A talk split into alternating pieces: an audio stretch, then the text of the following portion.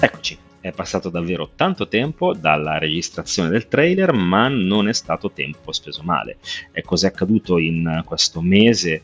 Eh, non di assenza perché ufficialmente partiamo oggi con il progetto, ma per quale motivo aspettare tanto tra il trailer e la prima puntata? Perché nel frattempo ci, mi sono concentrato sul sul blog, eh, sulla formazione e su quelle che sono le attività quotidiane nella gestione di un servizio che ha al suo centro la Modern Collaboration. Quindi non è stato tempo perso ed ora eccoci qua, 2020, tanti nuovi propositi, quindi gennaio 2020 partiamo. Eh, come volevo partire? Beh, mettendo un punto fermo che è quello di mh, mm, chiarire per i non eh, i, i, non esperti del, del, campo che cosa si intende per Unified Communication. Quindi eh, per quale motivo si parla di Unified Communication e poi diciamo anche perché si parla di Unified Collaboration.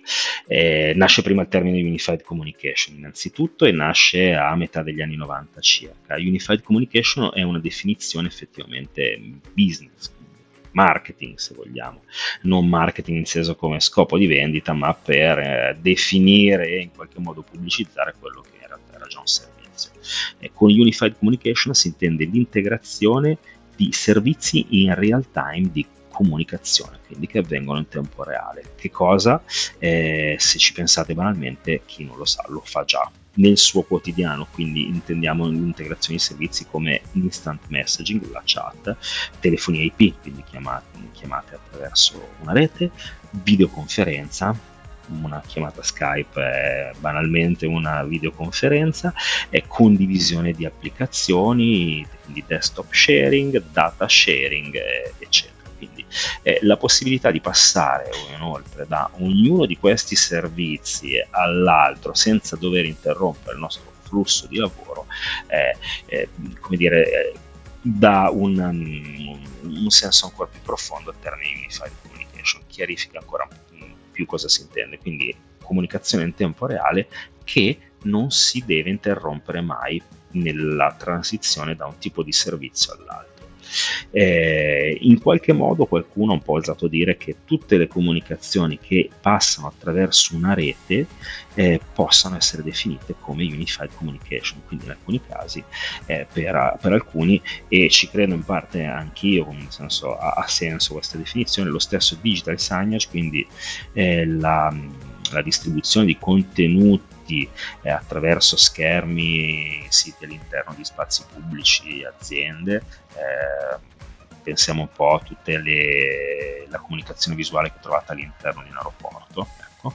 Eh, anche Digital Signage viene visto come una parte della Unified Communication perché è sempre comunicazione. Quindi da una parte abbiamo network, rete, dall'altra parte abbiamo eh, una parte di server on-prem, quindi installati internamente nei data center dell'azienda o su cloud, e dall'altra parte abbiamo un concetto di adozione. Quindi eh, questi sono i tre aspetti poi che sono un po' nel, dietro le quinte della Unified Communication, anche un po' per andare a definire gli attori che troviamo all'interno di questo ambito. Quindi utenti, sicuramente una parte, persone che utilizzano nel quotidiano la tecnologia, i software, dall'altra parte chi si occupa di implementare queste soluzioni.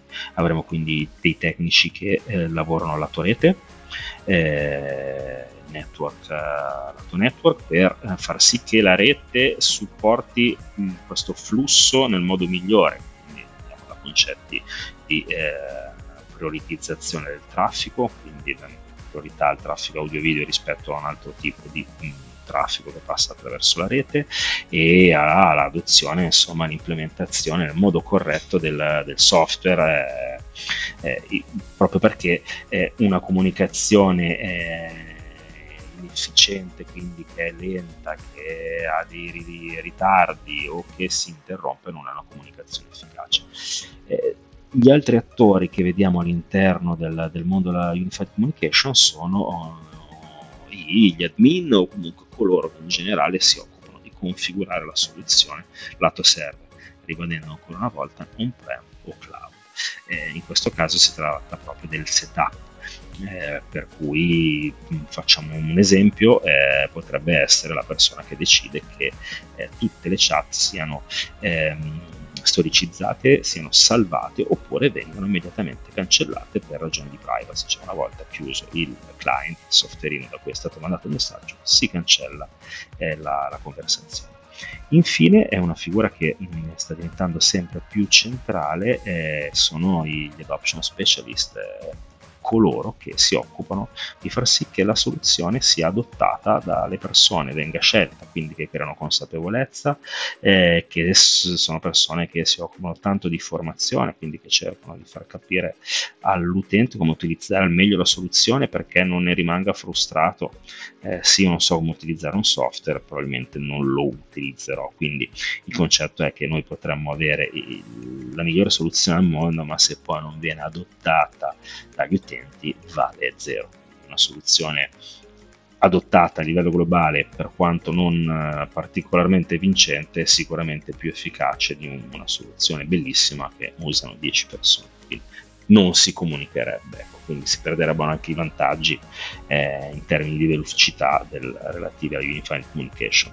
Eh, vorrei anche aggiungere un ultimo tassello a, eh, al, al, quadro, al, al, mosaico che stiamo in qualche modo andando a comporre, eh, che è lo scopo della Unified Communication che è quello di far comunicare le persone in ambito business in un modo più efficace, quindi in parte andando ad alleggerire il carico, il flusso delle mail, cancellando quello che gli americani chiamano eh, email noise, quindi il disturbo da mail, si calcola che quotidianamente si ricevono dalle 20 alle 120 mail seconda un po' della figura, del ruolo.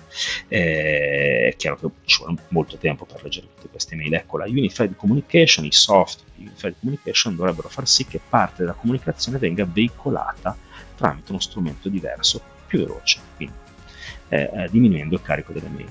E e oltretutto altro valore come dire, che oggi forse diamo per scontato perché ormai sono anni che parliamo di, eh, parliamo di questi strumenti.